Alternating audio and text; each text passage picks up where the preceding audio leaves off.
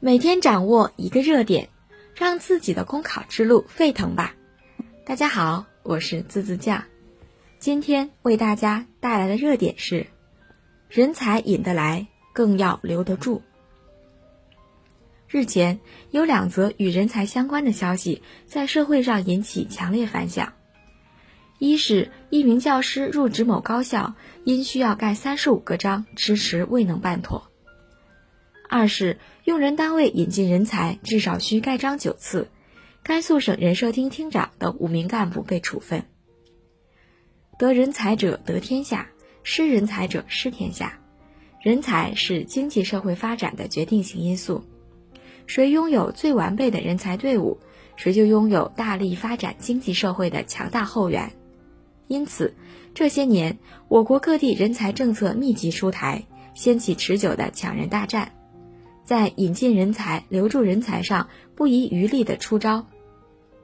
然而，尽管一些地区求贤若渴，但长期以来却难以解渴，是因为现实中仍存在不少滞轴人才引进、培养、发展的因素。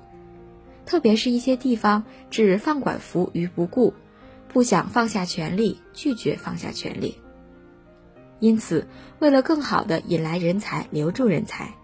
一要及时纠正错位的权力观，摒弃官僚主义、形式主义，破除人为设置的中梗阻，实现最多跑一次，为引进优秀人才创造更加便利的条件。二结合本地实际情况，在住房补贴、生活补贴、放宽落户购房资格等方面发放特殊政策礼包，进一步吸引人才。三。提供充足的发展空间和公平的发展环境，让各类优秀人才在干事创业中找到获得感，实现人才成长与当地发展的双赢。好了，今天的热点就学习到这里了。想要获取文字版的内容，快来关注微信公众号“公考提分营”。